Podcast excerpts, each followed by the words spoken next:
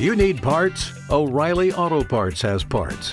Need them fast? We've got fast. No matter what you need, we have thousands of professional parts people doing their part to make sure you have it. Product availability. Just one part that makes O'Reilly stand apart. The professional parts people. Oh, oh, oh, O'Reilly Auto Parts.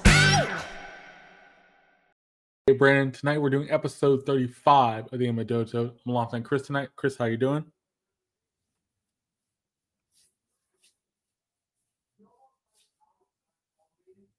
We're gonna get into doing pretty good, buddy. How about you? Doing well, can't complain. We're gonna get into the new. We're gonna have some news items. A lot of news items came out this week because Japan did their. It's called Jump Fest, which is a version of our upfronts in America, where they talk about all the anime coming out the next couple months within 2024 and beyond, a little bit beyond as well. So we got a lot of teasers for that. Plus, we got some news that Netflix is going to do something with another thing with One Piece. We'll get into that because that's what they're trying to do with One Piece. Because Netflix is doing too much. There we go. We'll get into that. That's going to be interesting. Also, we got some news of My Hero Academia, some news about Hell's Paradise, and some news about Shy, which is all good things. So we're going to jump right in. We're going to start off with the My Hero Academia stuff. We got two things from My Hero Academia. One, we got a new visual, new trailer for My Hero Academia, and we got confirmed that the movie is coming out in summer 2024 for My Hero Academia as well. So the movie is going to come out after the season seven stuff, so which kind of gives me the indication it's going to be non-canon. Chris, what do you think about the fact that we got this new trailer? What do you think about that? But also think about that we're getting the movie and it's going to be confirmed for summer 2024. Man, so looking at it, I mean it might be quite a reach, but I feel like My Hero Academia has discovered the kind of success that Demon Slayer has been doing. It's because they've been kind of doing that, except for their movies are not canon, but they're still technically their movies are kind of canon, but maybe this one won't be, because I mean they are kind of off the wall a little bit, so It'd be interesting to see what the plot of the movie is going to be and if it does play into the anime or not. I think the movie, for me, the season's going to end the manga, but I think the movie's going to either be a spin-off thing or a one-off thing. And the one-off thing I could think about, there's two spin-off thing, one-off thing, or there's a third option. Third option is it's a stopgap between two things. What I could see them doing is either having a one-off story within the movie, a spin-off from the actual show, which doesn't involve anything with the actual anime itself and the manga, or the other thing I could think they do is do a fill in the gap kind of thing, where it fills the gaps between two certain seasons. But that's kind of the less likely choice, unless they're going to fill in the gaps between season 6 and 7. That's the only gaps you would really want to fill. I think there's a lot of the rest of the other seasons have the gaps are filled pretty well. In my opinion, I don't know if you feel the same way. That was kind of what I kind of thought about. It's like, okay, if they do that, I think the one-off thing would be fun. Like, show us them after they finish off this arc and where they're at after the fact, or show us the prequel thing of when Deku got born or something, and he didn't have any powers and he met all these people and younger, something like that. Well, what if they go the what's the route? The Naruto route. How they came out with the last after the end of the Shippuden series. Okay, so it continues the story, but it's the last bit of that story. Mm-hmm. Like you actually see Deku being the actual world-renowned hero. Okay, I'd be down for that. That'd be fun. Yep. And that actually would make it where you wouldn't do season 8. In that case, you could just make an hour-long movie and cover that part from there. Well, supposedly this is the last season, so it kind of fits. Kind of fits that billing. Yeah. That was the one thing coming out of the Shonen, the Jump Fest. They really talked about Other small things we got, I'm going to kind of lump these together because they're all kind of interesting. We got a Magical Muscles trailer, which was really good. We also got confirmation that Bleach's 1,000 Year Blood War is going to come back. That is confirmed officially. And we also got confirmation through a couple different channels.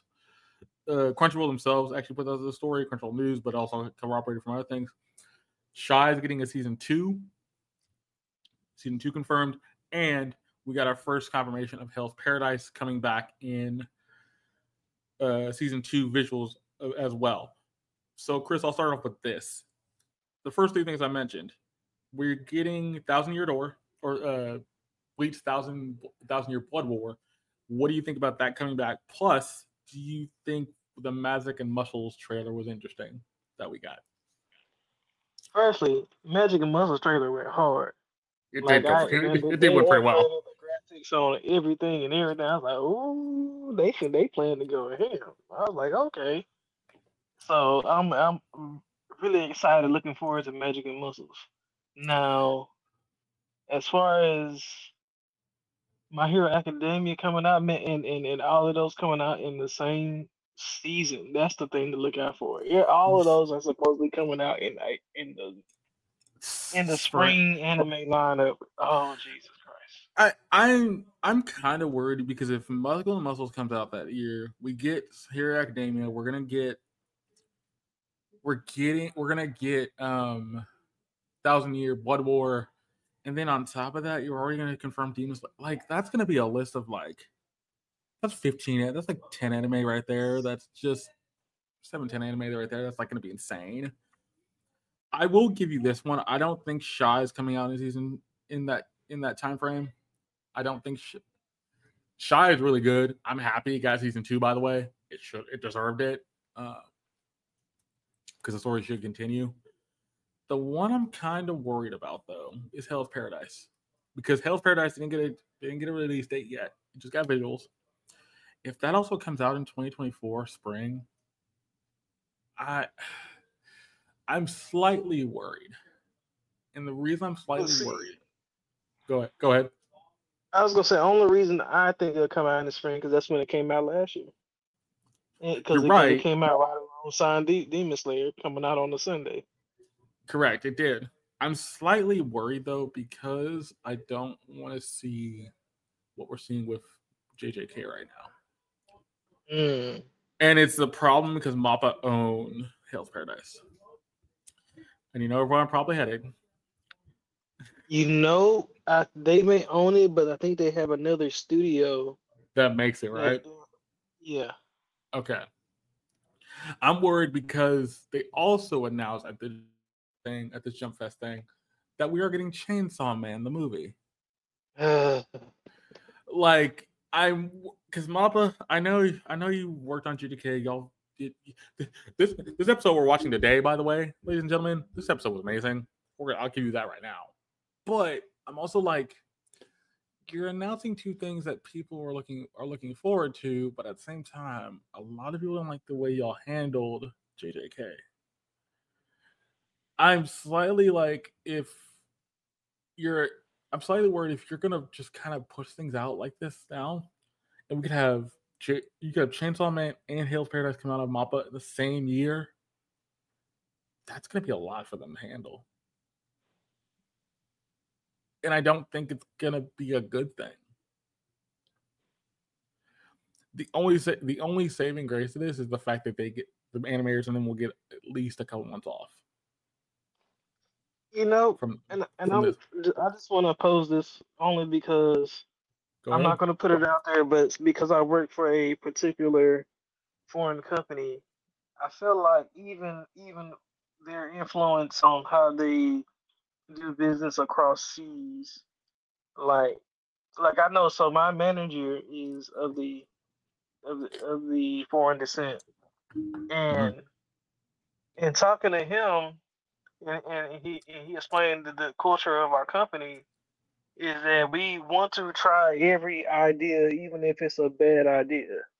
Because if we can put money into a bad idea where at least we can say, hey, this bad idea cost us this much, but we know, you know, doing this route is going to cost us this much. Okay. Does that make sense? That makes sense. I know they remember they said Chainsaw Man didn't make them the money they expected. It's also Chainsaw Man. I've seen a couple episodes of Chainsaw Man. I know it's good.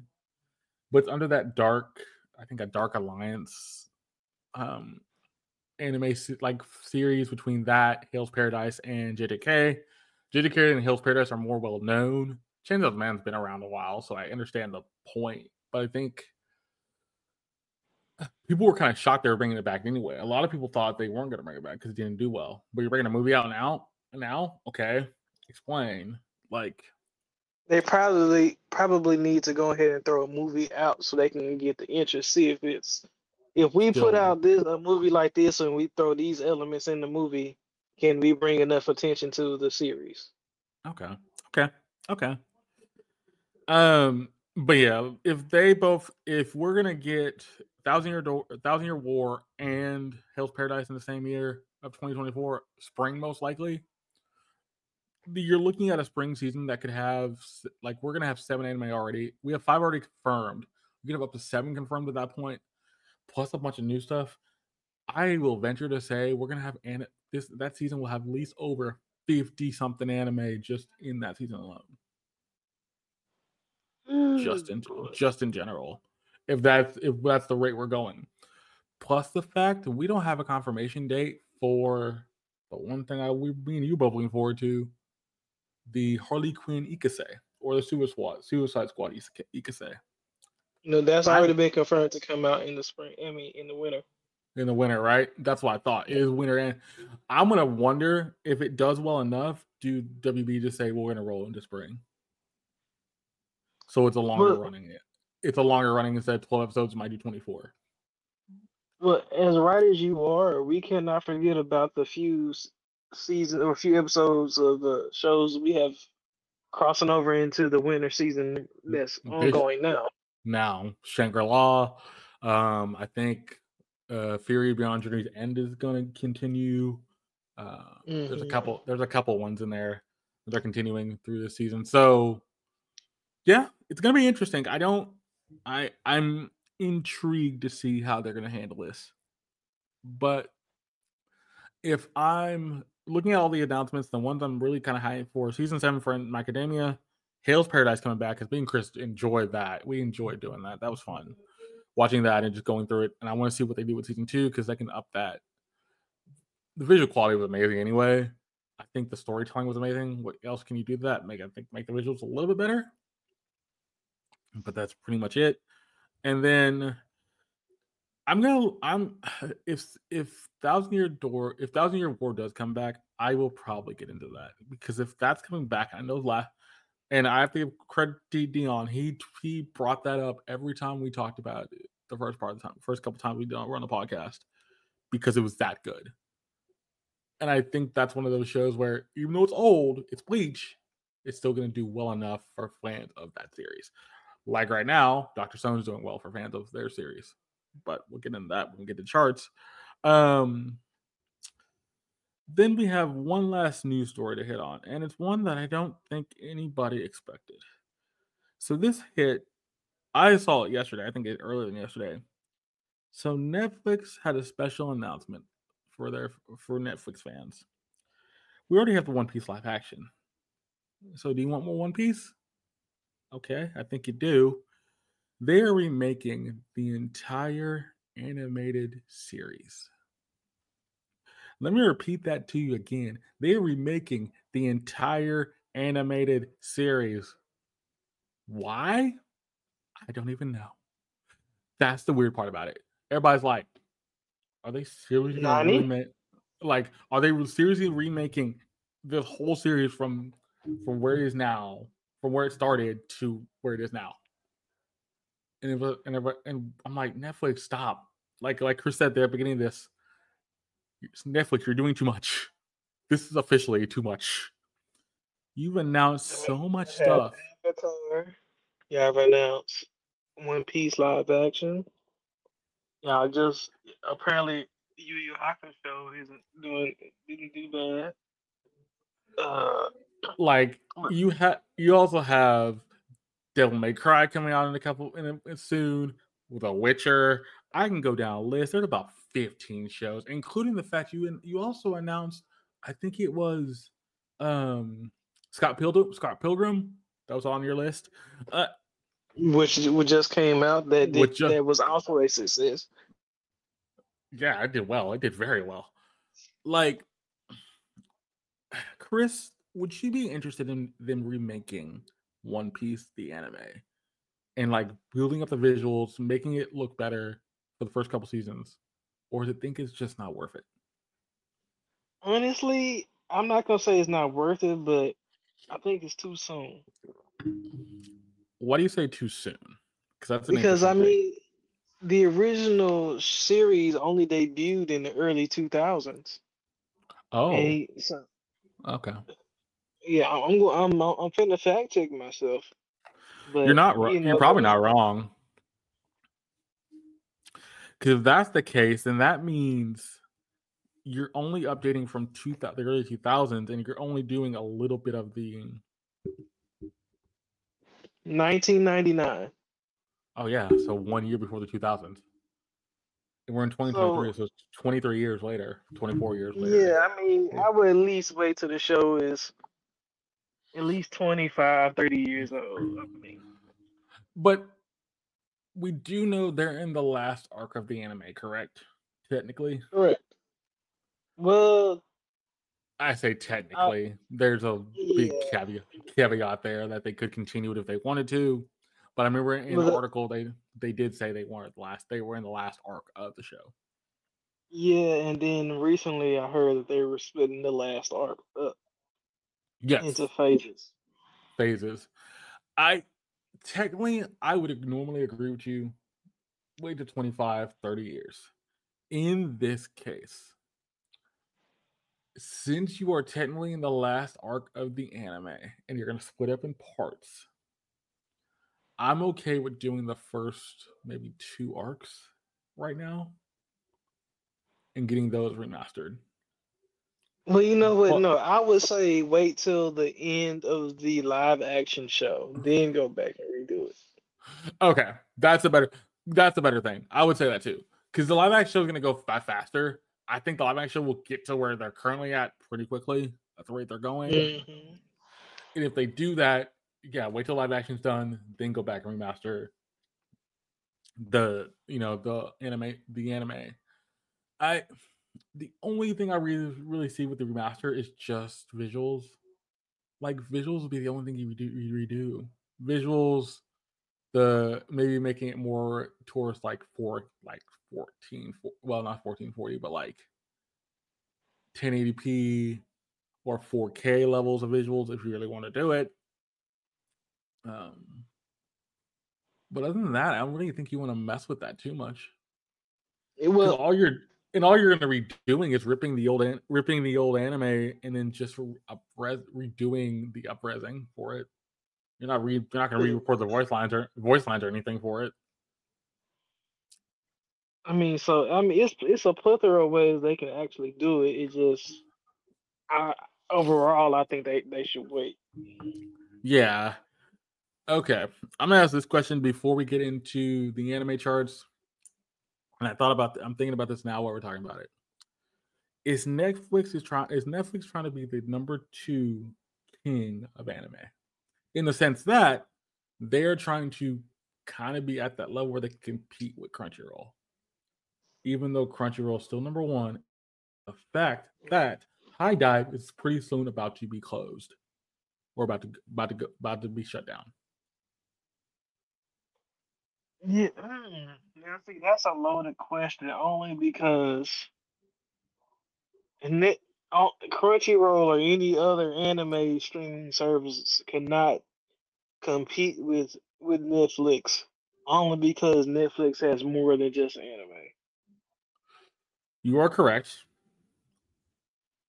but I think the reason I put Crunchyroll first in that department is because Crunchyroll also has the backing of a pretty big company, and it's in Sony, who also own Funimation.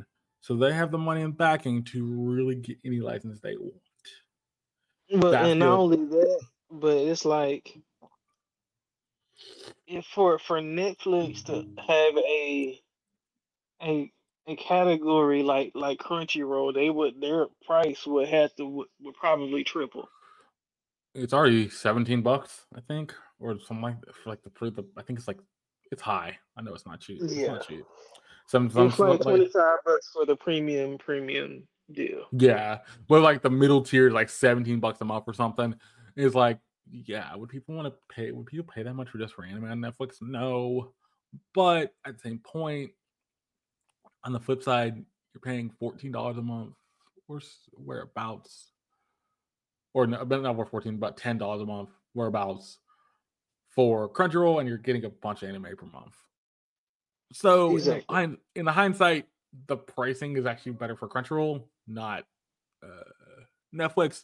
But the only reason I bring it up, because I think it's funny, because Netflix is really just trying to bolster that side of their stuff,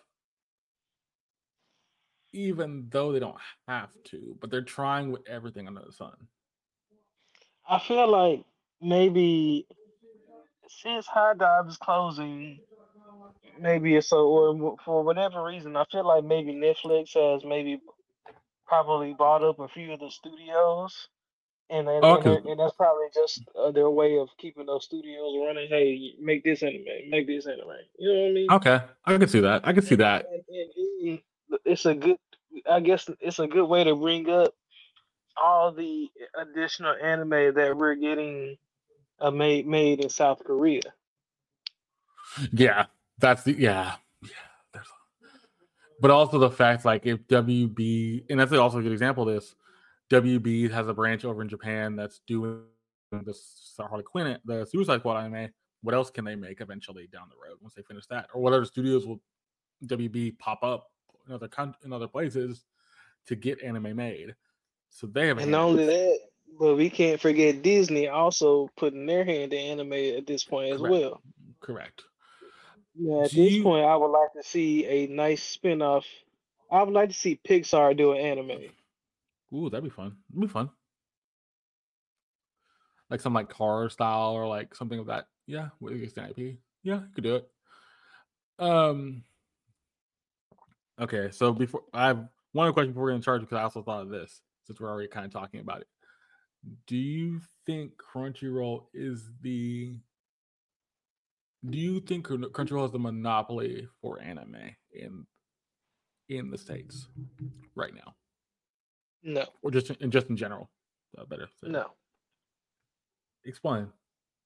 There's still a truckload of people who would still rather watch their anime free on whatever website they can go to. And that's just the honest truth. Okay. Now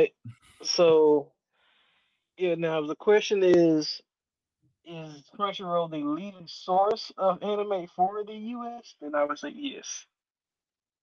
Okay. Only reason I bring it up because I think it's also interesting. If you think about it, yeah, you're right. You can get your anime from free sites very easily, but it's always interesting how Crunchyroll has so much under their belt, but yet, if you really wanted to use Netflix, Hulu, HBO Max, I can go down a list of other sites. It doesn't have the plethora, the smorgasbord of anime that those sites would have. And at the same point, do we ever see a day where one like Disney or somebody drops out the game? Yeah, eventually. I think that'll be a while. But I think it has to be eventually going to be somebody in trouble with the game, because I don't think everybody's going to be able to keep up with trying to. Nobody has endless deep pockets enough to do what you're trying to do. That's true. So I'm just kind of interested by it. I'm interested to see what Netflix does with this. If Netflix actually is really considering making One Piece anime, let her stuff, like Chris said, let her stuff cook, let's finish live action. Let's let some things get out first and then think about it. Because I think ultimately, I think if you do it and it doesn't work out as well as you think it's going to work out, I think it's not going to be worth them to do it.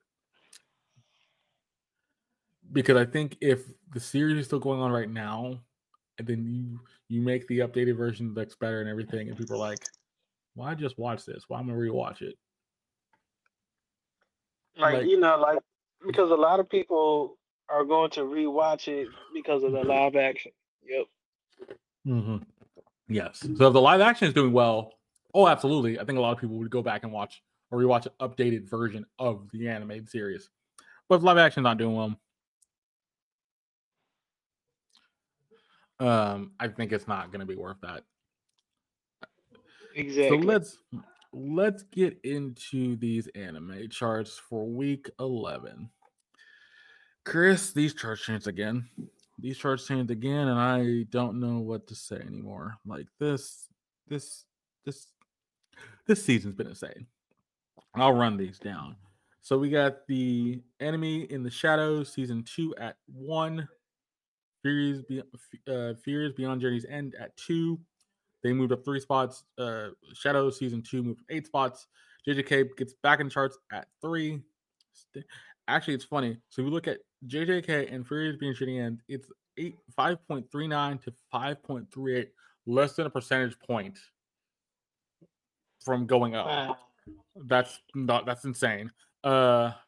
Crimson at 4 moved up 2 spots. The Apothecary Diaries dropped 1 spot to 5. Spy and the Family dropped 5 spots. 100 Girlfriends went up 1 spot. Undead Unlucky went up 3 spots. The Vixen of a Shut-In Vampire stayed at 9. And the one I was happy about, Girlfriend Season 2 went up to 10 at 7 spots. Chris, what is your big takeaway from this chart? And interesting enough, I'm guessing Dr. Stone had officially ended now. That's why it's not on this chart anymore, if I'm correct. Or is that, am I wrong? Or did it take a break? Nah, bruh. Yeah. Because Dr. Stone took a break, right? No, that's what I'm saying. They're done. They finished their season. Oh, they finished season. Okay, so I was right. And bro, they were on the chart from their first episode to their last episode. Yeah, they were. Jeez. That's in some consistency, because you literally go from 8, 8, 8, then you jump to 3, 3, 3, 3, 3, then you jump to 2 1 day, 2 1 week. You literally you sit on a chart every episode you had. How? Most episodes can't even do that. I have to give them credit. They did a good job with that. That means Dr. Stone was on a really good season this year. I'm gonna start watching that show eventually. That's the one on my list. But other than that, Chris, what else did you think on this chart that was interesting? Personally, for me, I thought Girlfriend getting 10, well deserved. It needed it. So, man, Girlfriend, bro. I'm glad they got on the chart because they went through a lot, bro. That episode. I still need to go back and watch Fearing because that one's deep too. Like that one's deeper than I thought it was. Mm-hmm. Like that's a lot of these I need to go back and rewatch because I want to watch Apothecary Diaries, but the only reason I hadn't because I was watching the Omnipotent one, which is I think is somewhat around the same premise. Out of this list too, I want to go back and watch Undead Unlucky because I know that's been on the chart almost every week. I heard good things about it, so like that's one I'm gonna look at. The Vixen of a Shut-In Vampire is also one I might go check out after it finishes. Like that's one I think, yeah, it's worth going back to see. I'm kind of shocked that Spy and the Family dropped 5 spots. I'm shocked by that because I don't think it. I heard this episode was actually really decent, so I'm wondering if JJK hit on a level. This episode we're about to watch. This episode for JJK was amazing. So that one doesn't shock me. I'm kind of surprised the Shut-In Ender in the Shadows season 2 went up 8 spots because it was at 9. So that's gonna be interesting. I'm actually the only thing I'm not shocked about on this chart is Girlfriend Girlfriend. I think Girlfriend or 100 Girlfriends is actually going to stay on this chart because I think it's still people are still watching it. Enough people are still watching it and actually liking it, where it's going to stay here. We have one more week left for this chart. I wonder if Girlfriend will stay at 10. But I'm going to give you the rest of the list real quick because the rest of this list is insane. Because I think if I remember correctly, the rest of this list kind of does some weird things. But other than that, Chris, do you think JJK we cut it stride? And do you also think that it's helped them with the last couple episodes? Or is it just that they're so well known in the space that they can get back in 3 and it's not, with everything else going on, that 3 is deserved for just this one episode? Well, I do feel like they caught their stride back more. And at the same time, the publicity of everything that happened with the studio, I do think played a part, whether it was positive publicity or negative publicity. I mean, people still watch the show. So overall, this season for JJK is really kind of hard to count it with everything that they've had going on. But other than that, though, they still did manage to put this season out, and it's still a good season. So I'll say that. Yeah. So from 11, actually, we're both wrong. Dr. Stone is still continuing. Dr. Stone: The New World Part 2 is at 11. The Rise of Shield Hero Season 3 is at 12. Shangri-La 13. Goblin Slayer 14. The Kingdom of Ruin 16. Your unexpected, you were experiencing was not our date story was at 15. And Berserker Glutton's at 18. Dead Mount Death Play is at 20. So everything else we've been watching for the most part has been in the same spot outside of a few moving around. Shy's at 31 and Overtake ends at 44 or 44 on this chart. We'll see what into the last chart. Well, that's a little disappointing, but they're still the most consistent. Yeah, they are. So Shy and Overtake are the most consistent. They stay in the top. They do stay in the top like 40, like 45 somewhat. I'll say this right now, and we're usually talking just about the top 10, but I'll say this. I'll give you 3. If you're not watching Dead Mount Death Play, if you're watching alongside us, I do appreciate it. It's worth a watch. That's good. That's well deserved in top 20. We just watched the last episode of Shy, and after getting confirmed for season 2, ladies and gentlemen, Shy need to be up higher because that show does some literally deep things, and I don't think anybody can understand what they're doing half the time. If you don't understand the stuff they got going on, you might want to go see a therapist.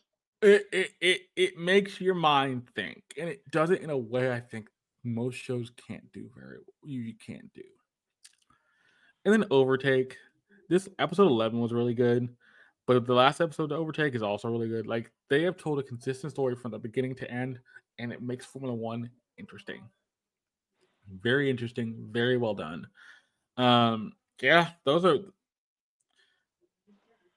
Those are just some of the stuff we've got into. And the full list actually has 67 anime in it. So there's a lot of anime this season. I wonder how long the list was. So I was going to when I get to the end, I was like, oh, that's a lot. Like, this is probably one of the best seasons we've had for anime, and yet everything in the top 30, I'll put it that way, has been a banger. In the sense that I think you can't go wrong with anything in the top 30.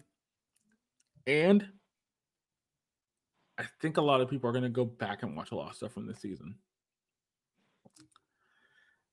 This season is going to probably be most hyped up until we get to spring of 2024. Once we get to spring 2024, that's going to be another thing entirely. Winter looks already crazy enough as it is, but there's a lot of good in this season alone. I think me and Chris would agree. You go check out Girlfriend Girlfriend. I think you go check out Berserker Glutton.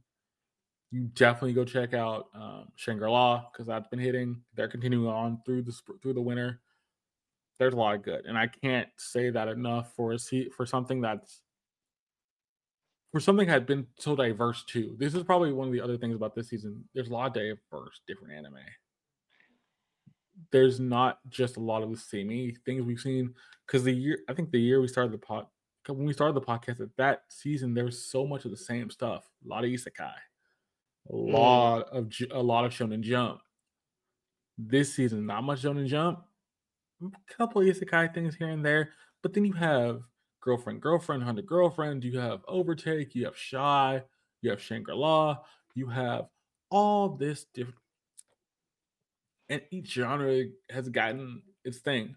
You have a couple horror things, you have a couple more like action adventure things, you have a lot of stuff, such as slice of life. So I have to give them credit. This is probably one of the seasons where there's a lot of different. So I'm going to ask you this, Chris. We have one more week of the chart left. I want two predictions for that chart. Who do you think will be at the top? And who do you think will be in the top three? I'll rephrase that question. And who do you think will be at number 10? And as he's going to give me that answer, ladies and gentlemen, Get up JJK episode 45. All right, so for my top three, I think we're going to see Furion, maybe Ragna Crimson, that might be a stretch, and Eminence of Shadow. I think that those are going to be our top threes. Now, for 10, I wouldn't mind it being between Undead, Vexations, or the 100 Girlfriends.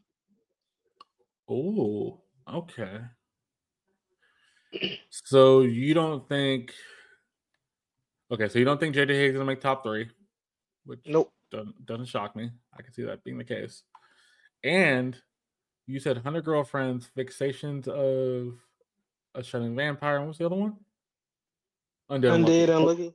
Okay, I'll give you 2 to 3. I'll give you 100 Girlfriends and Undead Unlucky. The only thing I would switch out from that, I actually could see, and this would be kind of weird, I could either see one or two things, because it's been up on the charts before. I could see Spy and the Family hitting at 10, just because it kind of fell in a little bit. Or my other pick would be Shangri-La, would hit at 10. Okay. And the reason I bring up the question is because like this, I want to see the final chart of the year where they do like the who did the best overall based on the fans. But this is probably this season of the charts where everything kept moving back and forth. It was so fluid to the point where you didn't have no real thing what was going to stay at top and who's going to stay at the bottom half. And then 11, 12, 13 were so close to the point where if number 10 had dropped out, one of those would jump back in. So I think looking at this chart now and seeing how people are enjoying stuff, it's been really interesting to see that fans are just enjoying anime in general. I think this is the year. This has been this end of the year stuff has been a year where new fans have gotten into anime, and I think 2024 is going to be the year where you're going to have a lot more new fans getting anime in general. Because I think we're going to see them come out the woodworks, bro. In what sense? Like, do you see people just kind of like getting into Magical Muscles, or do you see people getting into? We're going to see. We're always going to see a new crop of new people, but we're going to see people who have been finally feel free of coming out their homes since COVID, and people who have spent time since COVID working on projects and everything. Like, there are a lot of people who are going to show their faces that they're coming out. Oh, so you think people that actually do enjoy anime or don't watch it a lot are going to come out and with new things they have made, like cosplays, artwork. Exactly. Okay, I could definitely see. That is something I could definitely see, because I will say going to Akon for 10 years. We're going to go again this year, or this will be 10 years, going again this year. I think last year was not the weakest for cosplay. It was the slowest, because that prior year, we didn't have an anime convention. This next year is probably gonna be the one of the bigger anime conventions we're gonna be going to. Me and Chris is for Anime Akon, but also I think I agree with Chris. You're gonna have a lot of people make art. You're gonna have a lot of people just show off their passion, and that passion is gonna get back. I get the anime community back together as one across the country. Exactly. But let's get into JJK episode 45, ladies and gentlemen. JJK and Dead Mount Death Play. I don't know if they planned this by any sense of the word, but these two episodes were insane. More so Dead Mount Death Play. We'll get into that in about 30 minutes. But my only thing is this episode does some things that I wouldn't expect from an episode. But yet, watch the end, ladies and gentlemen, because this episode also makes a character very, very strong. Not strong in the sense power strong in the sense that he gets a very dark ending to him. But it's not a dark ending like he's evil. It's a dark ending because now he knows what he has to do. And I'm also going to say viewers question revised because there's a good amount of blood in this. So if you're very squeamish, I would suggest tuning away at the blood parts. There are a couple that are going to kind of get to you very easily. One in particular with one of the other main characters. He loses a limb, so you'll see that. But I will say 3, 2, 1, and then we'll get going. Chris, you ready? I'm ready. All right. In 3, 2, 1, let's go. Metamorphosis, episode 45. And we're going to kick off to where the battle left off from last time.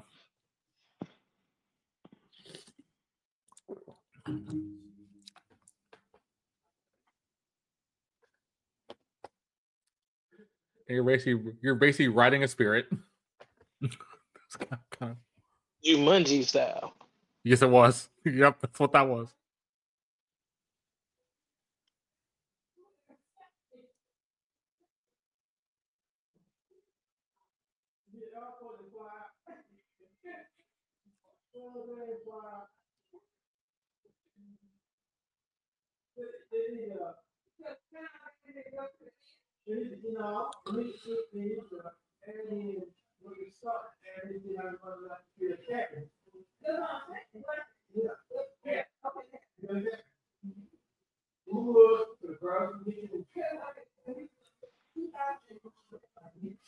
That is still creepy that he severed his own head and then turned into like an alien looking thing.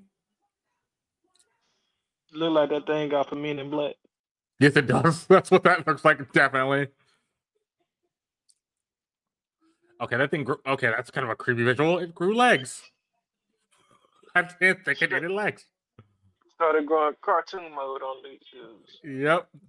Which that works in this case because he's a spirit, so I'm not gonna like solely say that. So.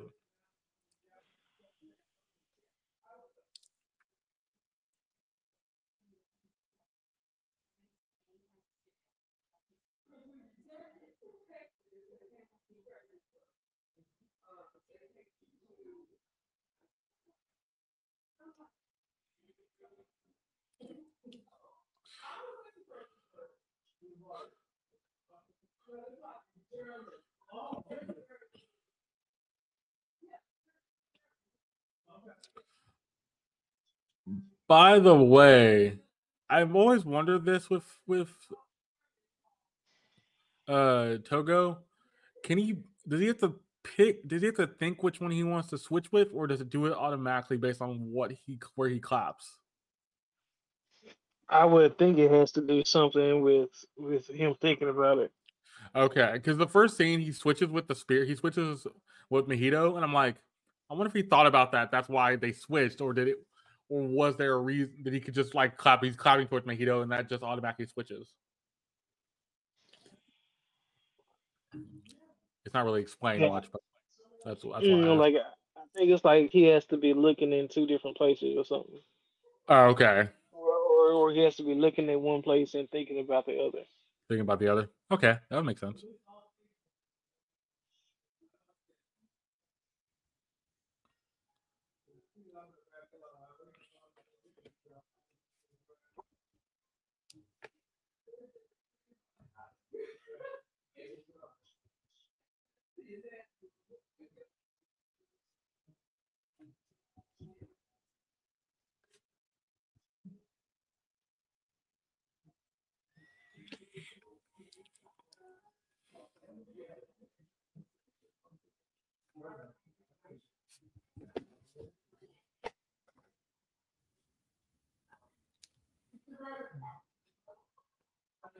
Here we go with the intro.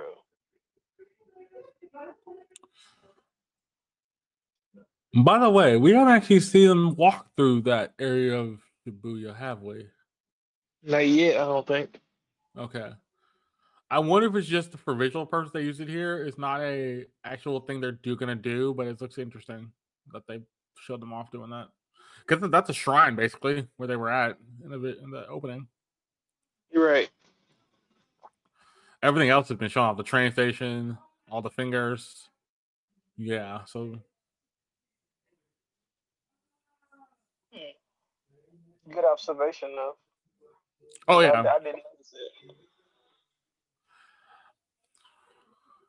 But usually I know with the anime openings, they don't do you don't see everything in the trap from the anime opening. Okay, so it's like...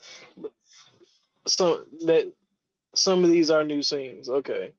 Yeah. Like the chairs around her, that's we've seen already, because that's the thing when she dies and she covers her eye. So we've seen that. And she covers the part of her face that was scratched. Bluey. Yep. Yeah. So yeah.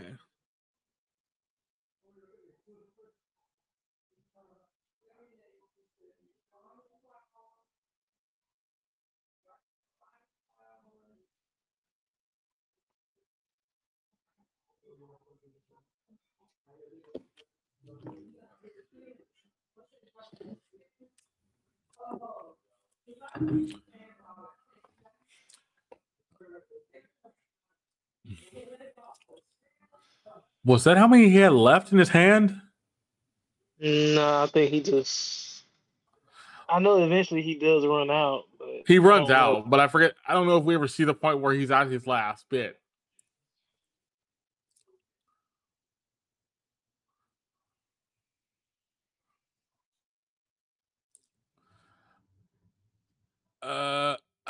Okay, never mind. I was gonna ask how you lift that sign, but I forgot.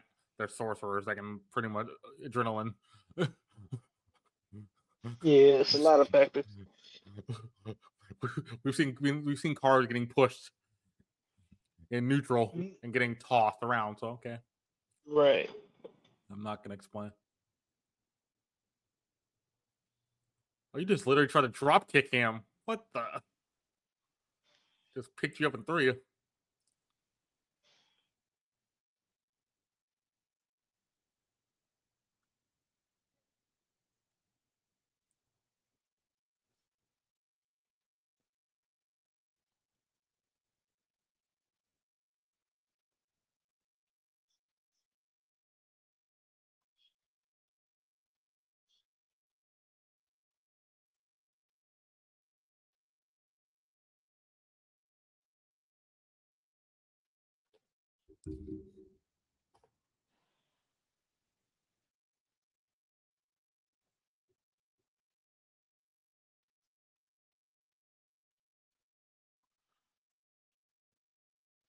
Oh, there's a purpose he didn't release his domain because he didn't want Sukuna to come out. But yet, he says he didn't want to touch Sukuna or he'll get killed.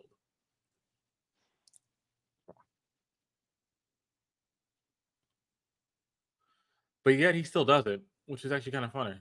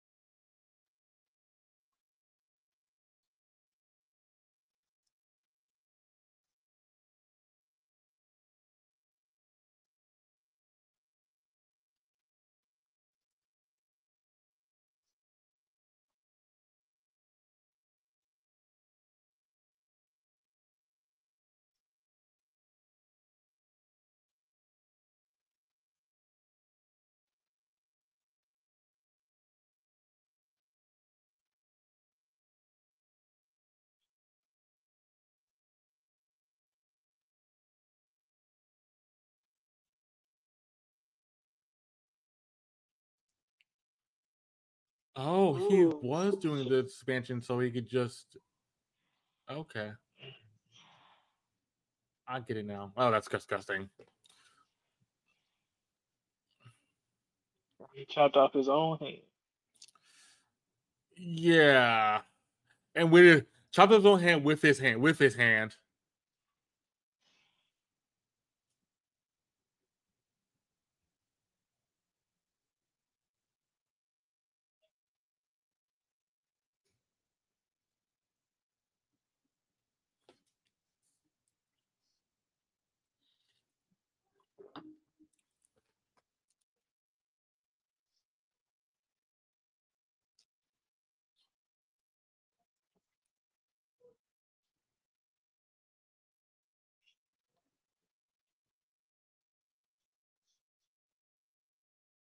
Still left one heck of a bruise.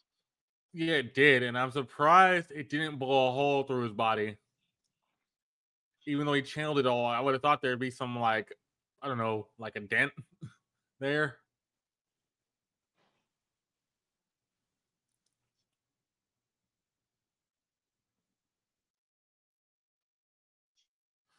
Still the weirdest scene in this whole episode.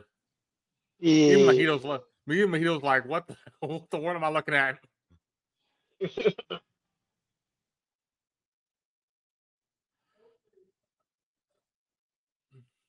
We do say that they do mention it is his imagination, so we're fine.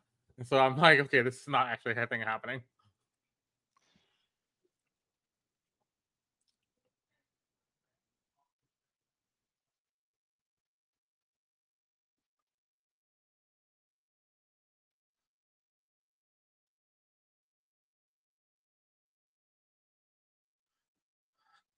And I love the fact too they added the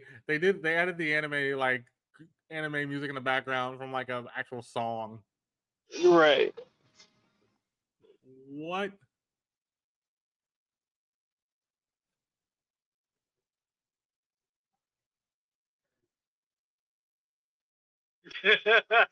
That's funny. I like that.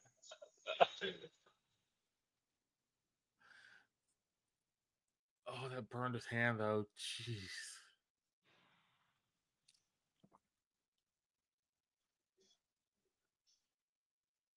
I'm like, you have third-degree burns on your hand. Man. Or deeper. Like, skin just seized off. Yeah.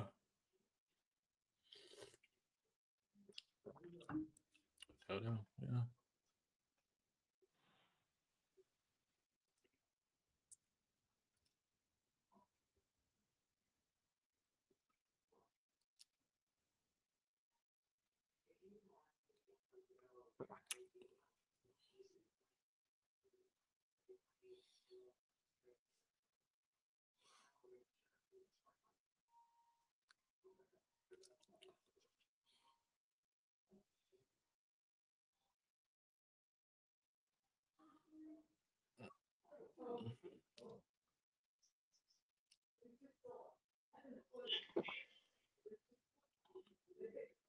It's a happy birthday, Ichidori. That just kind of sounds weird.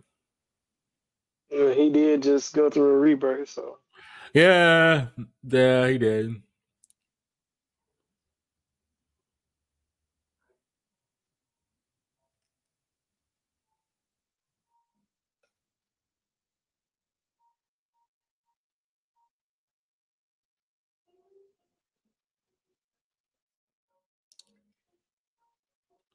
I should give him credit. They changed the voice a little bit here for him. Just very slightly. Yeah, they did. To make it more spirit-like or more like demon-like. Or even just more threatening altogether. Yeah, just very just threatening. Would I be going after him if he's... No. If I saw that, I'd be running the other way.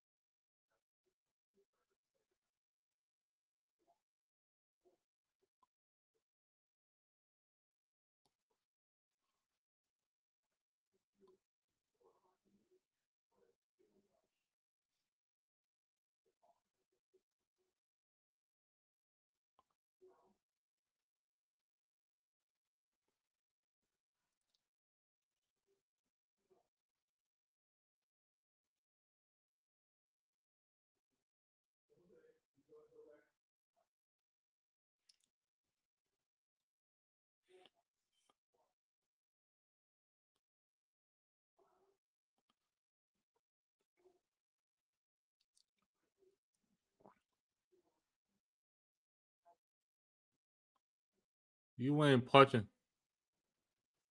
something that has something like some abs of steel, literally.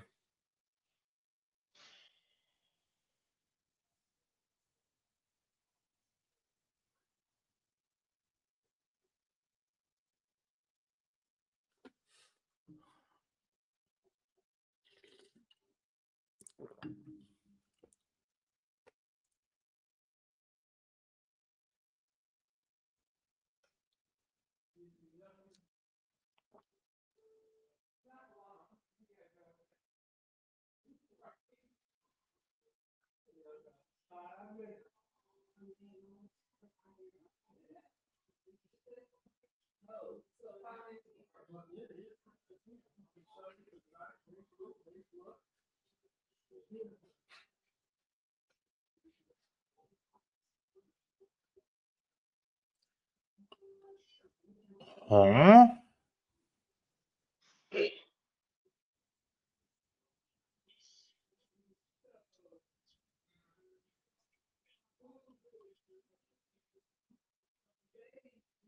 He's still feeling after his last hit. Why was Ichidori's leg shaking? Did they ever mention? You just see it shaking. It's fear.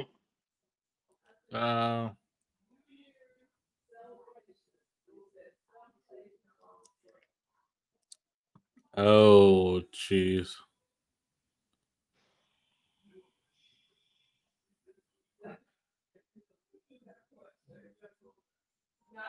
Dear creator of Dragon Ball Z. Yep. This is where it kind of goes like, yeah, so high level.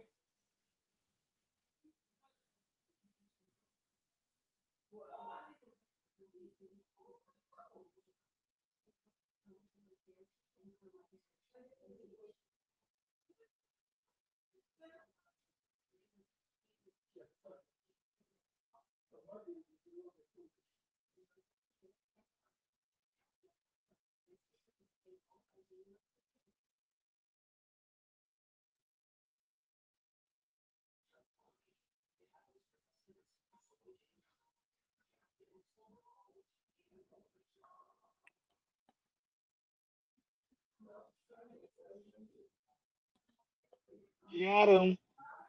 I love how they say time lag. Basically, he just delayed his punch. Yep. He delayed using his curse spirit. And you remember where he used it first? Yeah. Against that old dude.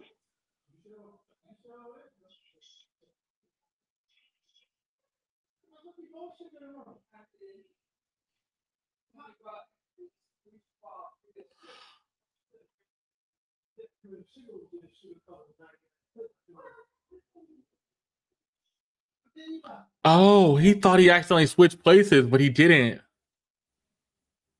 So he tricked him. Yep. That's funny. And then get hit. What could hit him? You got hit dead on.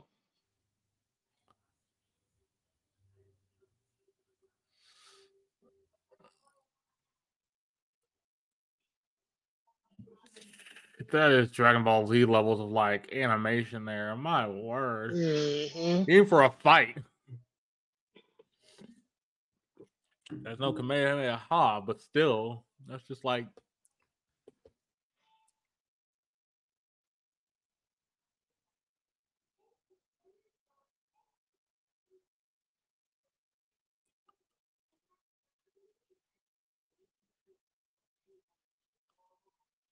So in that last little scene with his fight with Ichidori is when he used his last.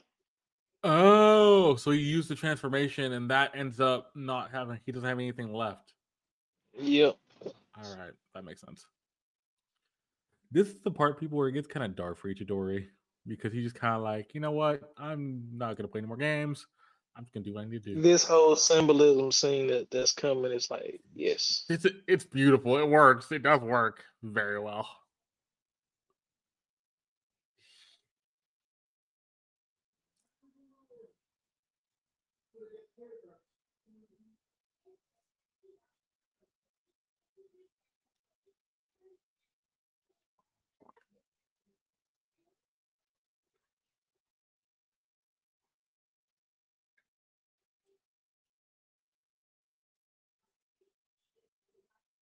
idea creator of Demon Slayer.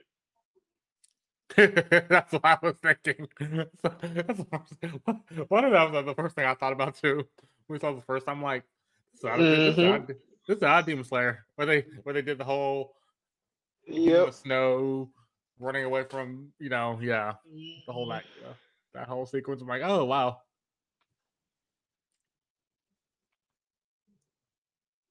It's funny though, he's running and Ichidori's walking. Well, here we go. So, dear creator of Demon Slayer, Poppy, CC, Ghibli Studios. Yeah, that's it. Yep. That's the other one I thought about. Ghibli Studios is probably also thinking, wait, where did they get this from? Like, wait a minute.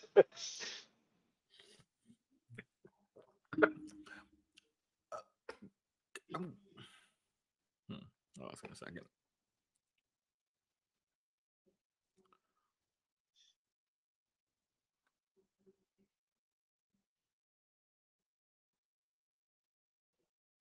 Ooh. By the way, this is all imagination, right? This ain't real. Okay, yeah. That's one thing it doesn't tell you in the corner like the other one did. It just kind of says,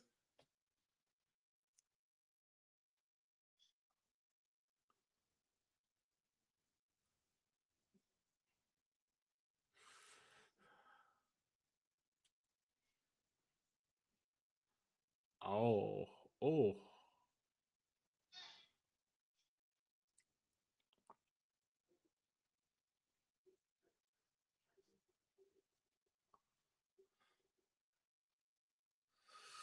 And the one character come back we haven't seen yet in a while.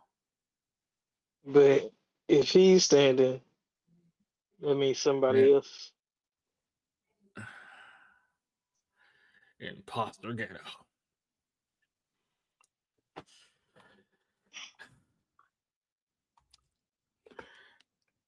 I'm not gonna do a full play-by-play for this because it doesn't need it. Because most of this was a fight. There's a couple things I do want to mention though. At the beginning, we see the fight start off, and we see the fact that they confront underneath the ground. Mahito says, "I will curse you and me to finish this. It doesn't matter what's happened now. We're going to turn this up to 11, basically." Then they start the fight. He tries to get Todo out of here. He doesn't want him involved. Mahito tries to use a decoy to get him rid of him. Doesn't really work. And then this kind of fight just continues. It's a good flow, very interesting color palette. Then the thing that I think changes this fight. Ichidori is like, I need to hit this guy straight on to finish him. But ultimately I can't, so I need help. So then Todo helps him kind of get back in the middle of the fight. He's like, why are you letting me out of this? There's no point to let me out of this. Mahito finally attacks Todo, pretty much turned his hand into a transfigurative thing to lose one of his arms because he can't clap now. And then this gets really interesting because Mahito thinks he has this all won. If he does his domain expansion, everything will be his because Sukuna can't come out. If Sukuna tries to come out, he'll kill Ichidori before that ever happens. And if even to that point, he doesn't believe Sukuna will come out because there's no point. If he does, I lose. I'm dead. So he, banks on that. He does do his domain expansion. Todo gets himself a bear himself, and then Ichidori kind of rushes in.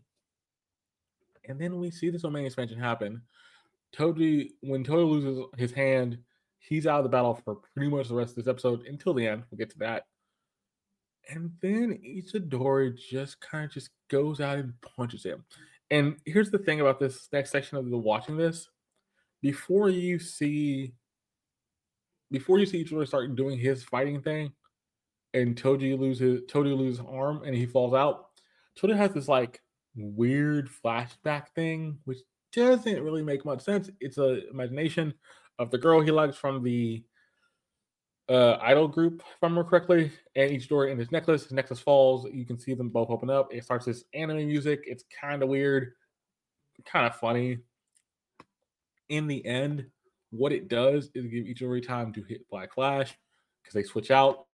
But then Mahito's like, you know what? I'm just gonna morph. I'm gonna transform into my true soul. Here's my true soul, and then Mahito goes ham. And this is at the point Mahito. They showed Mahito had a couple spirits in his fingers at one point, or transfigured humans at one point. And I asked the question at the beginning: was that the last ones he had? No. Technically, at the point he transforms here in his true form, that's the last ones he had. So then the fight goes back and forth, keeps getting bigger and bigger. Mahito's on top. He pretty much is destroying Ichidori. At one point, he hits Ochi so hard on the ground, they end up in the piping of the street.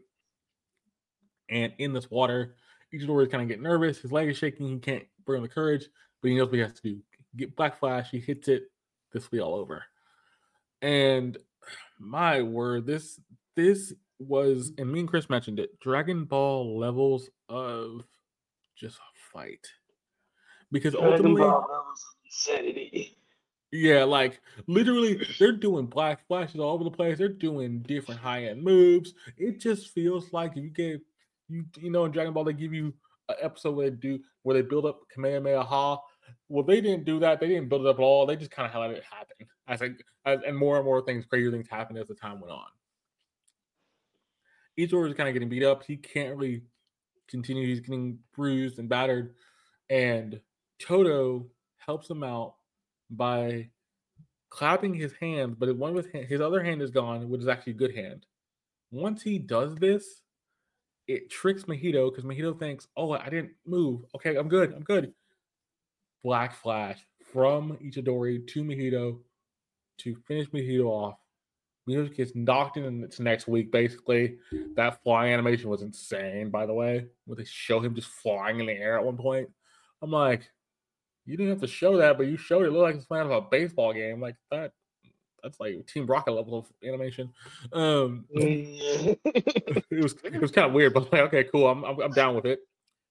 Then this is the part of the episode that I'm going to focus on from here to the end. Mahito tries to get more transfigured humans. He like literally sticks his fingers in his mouth, which is kind of disgusting. But I know why he does it, to get the transfigured humans. Doesn't have nothing left. Ichidori pretty much walks up on him and says, I don't care what I have to do now. I'm going to kill you. If I have to be the person I have to be in this war, I'm going to be that person. I'm going to be the person that's going to end up ending your life. And I'm not gonna go word by word. Basically, Ichidori is just like, I'm done with all this.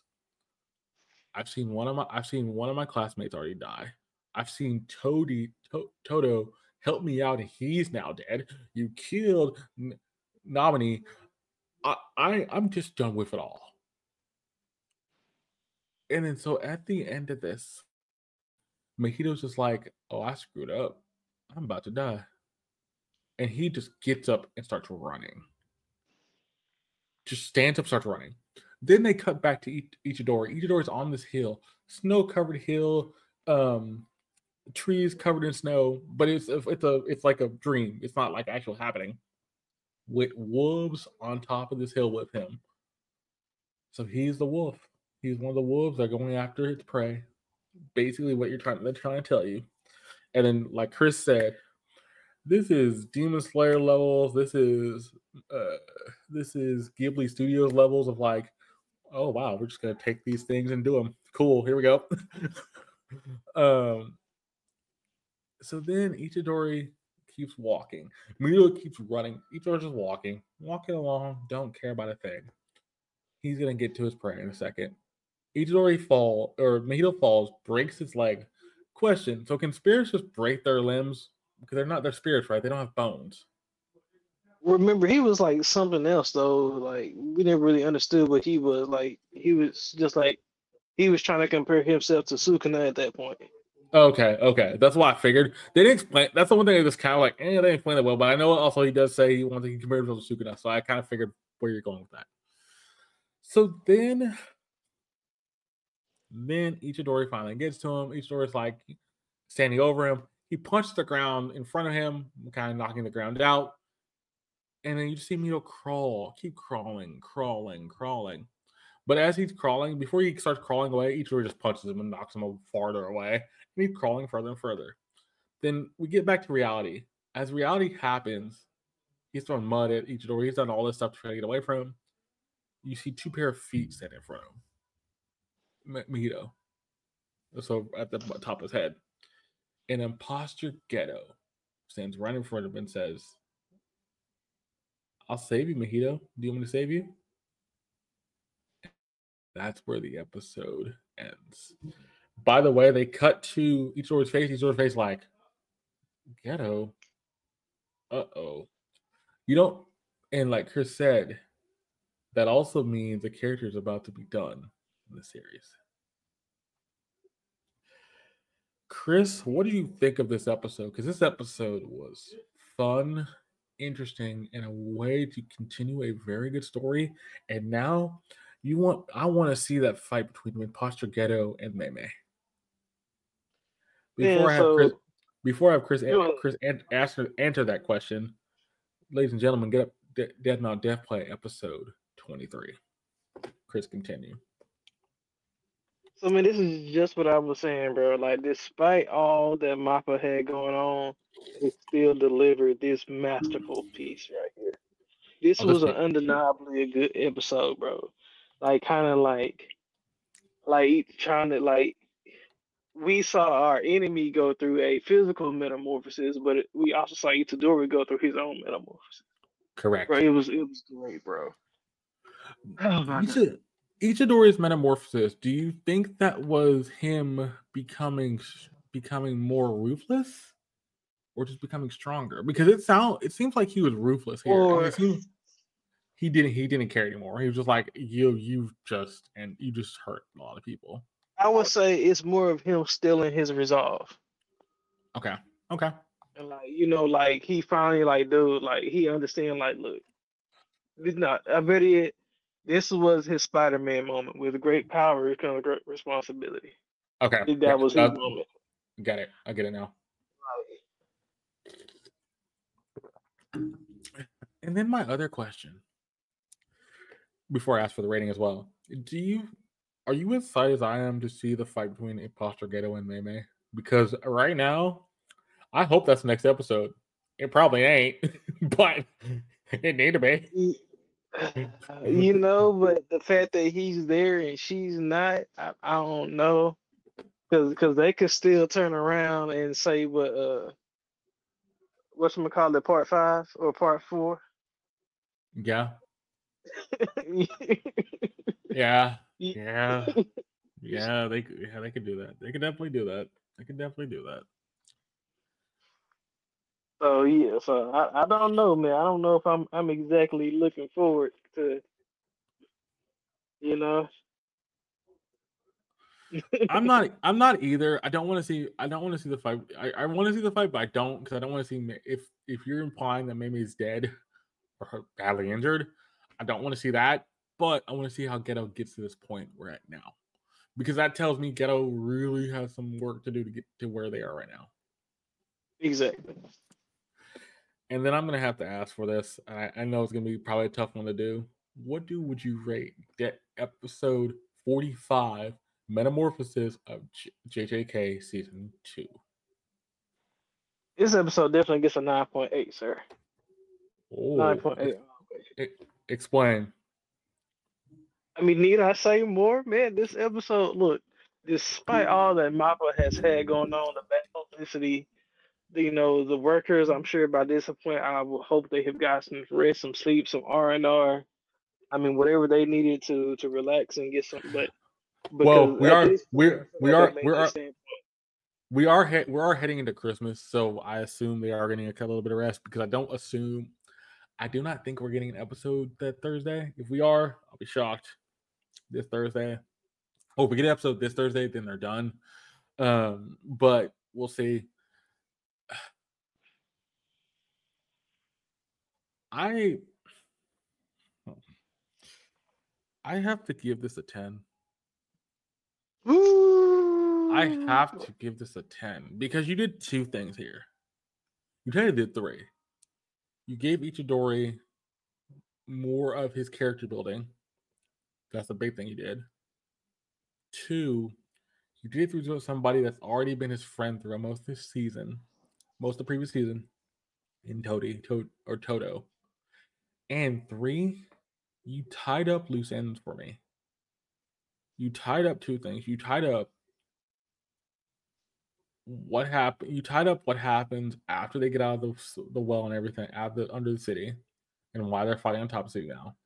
You gave me a reason why Mahito wants to legitimately just go after Ichidori to make himself stronger.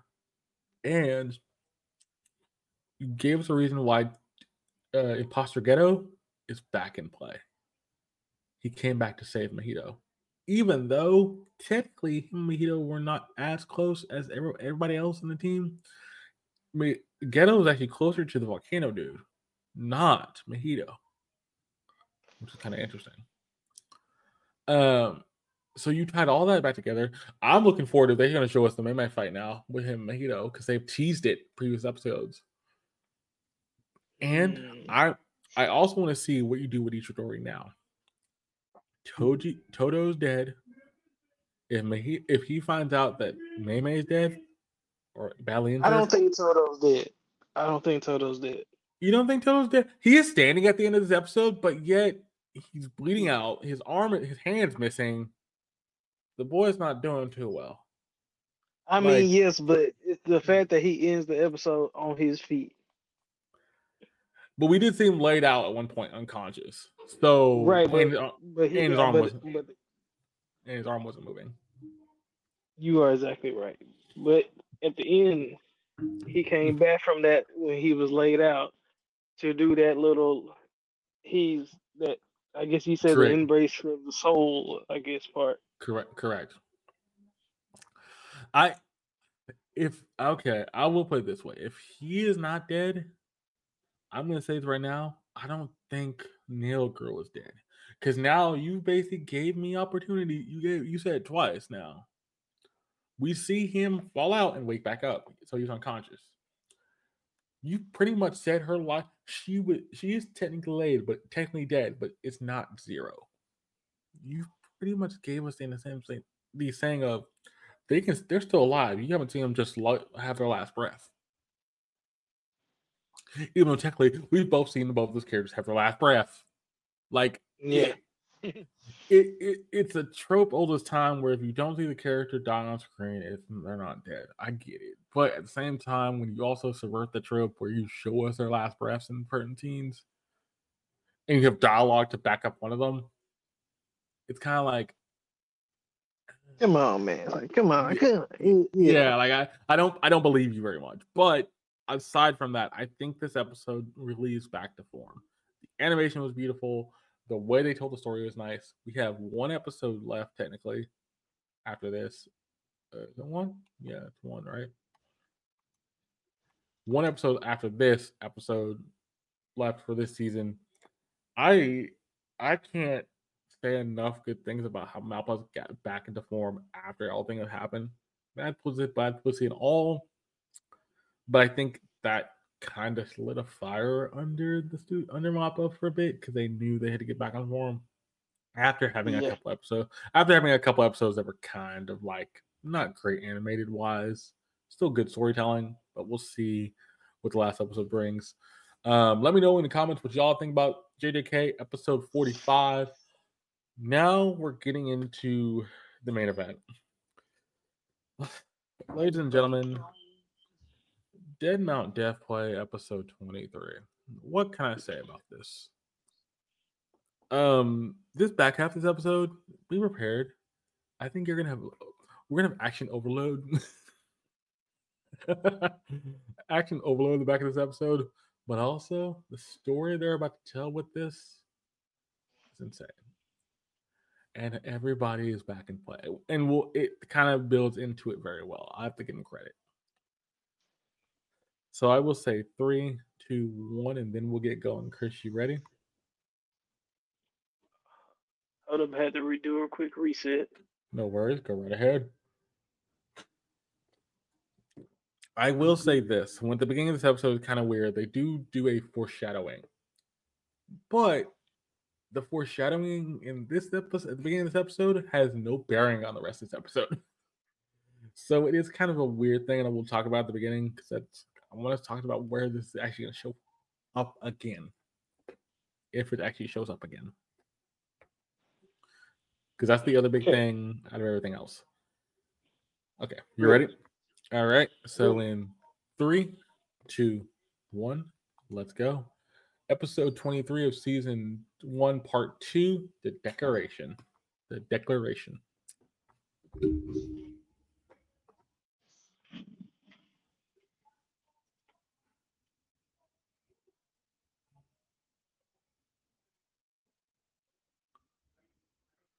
That looks like Pokey, but it's not Pokey.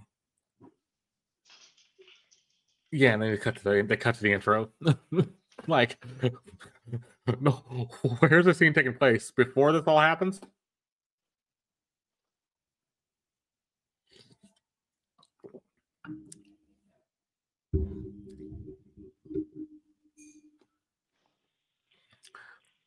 Still one of the best songs I like of this season. I think I played this about 50 times. Really? You like this one? I like this one. Okay, it's funny. You like Shangri-La's. I like Shangri-La's, but I can't listen to Shangri-La's a lot because I think the one thing with Shangri-La's is I think it's odd. Hearing the full song of Shangri-La, it doesn't... I don't mind the jumping around of genres, but it also doesn't pick one main genre either. I think it's also kind of an identity crisis there, because it's like, it still jumps around a little too much. In the intro, when they do it for the show, absolutely works. The whole song, I don't think, works properly, because you need to pick one for the whole song. I don't disagree. I just feel like maybe it was one of those songs that was just specifically made for this show. Correct. Yeah, it's specifically made for Shangri-La. Like, this one's probably specifically made for this, for Dead Mount Death Play, because it's a very upbeat song and it's a lady singing.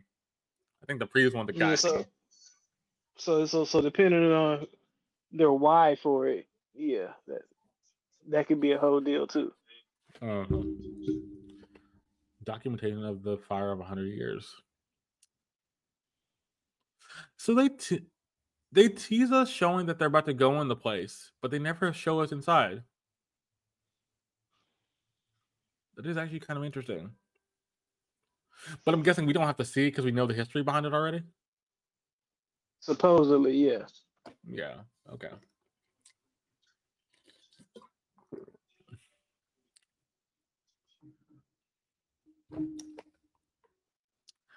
By the way, I have a theory about the house at the end of the episode, because it's actually a theory I don't think nobody's thought about. Okay, lay it on me. I think the house is owned by Firestarter. Because he says the owner and everything about the paperwork checked out. Well, if that checked out, somebody Firestarter owned the house. And my girl's back, by the way. Sorry. She gets like a little screen time in this at all this episode, but yet she's the one that makes the most sense. And she says a line that even spectating requires prep. The one thing he hasn't done.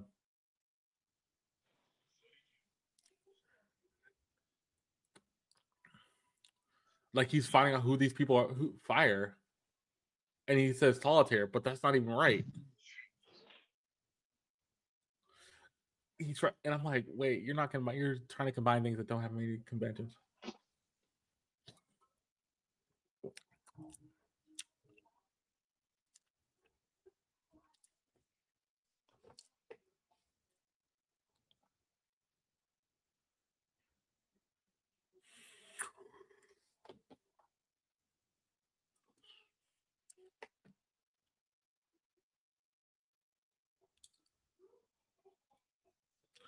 I love how I say she gets her time to shine, and she's like, "Oh, I want to fight." Can you blame her for that? No, you can't blame her. She hasn't done much fighting in this show at all, so she wants to fight.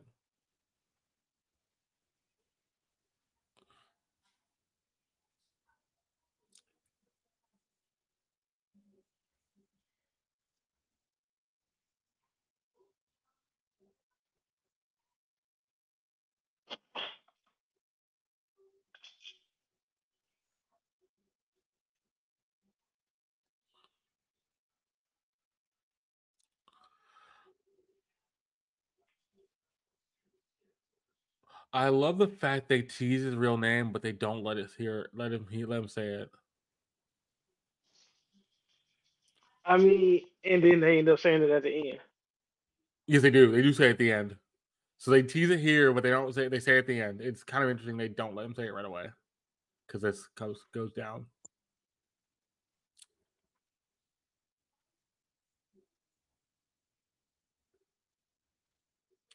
By the way, why didn't y'all lock that door?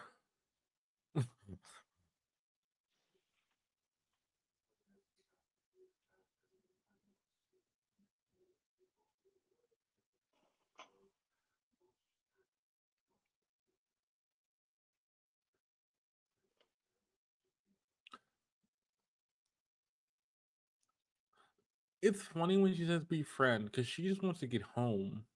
That's her whole point about this. But that's not really her home. That's the funny part, too. That's the also funny part about this. She wants to go to the other world, but I'm like, wait, that's not your home. So why are you asking for all this stuff?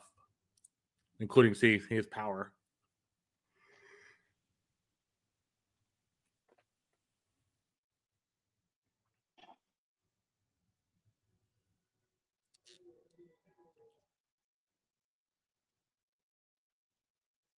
The element's eye.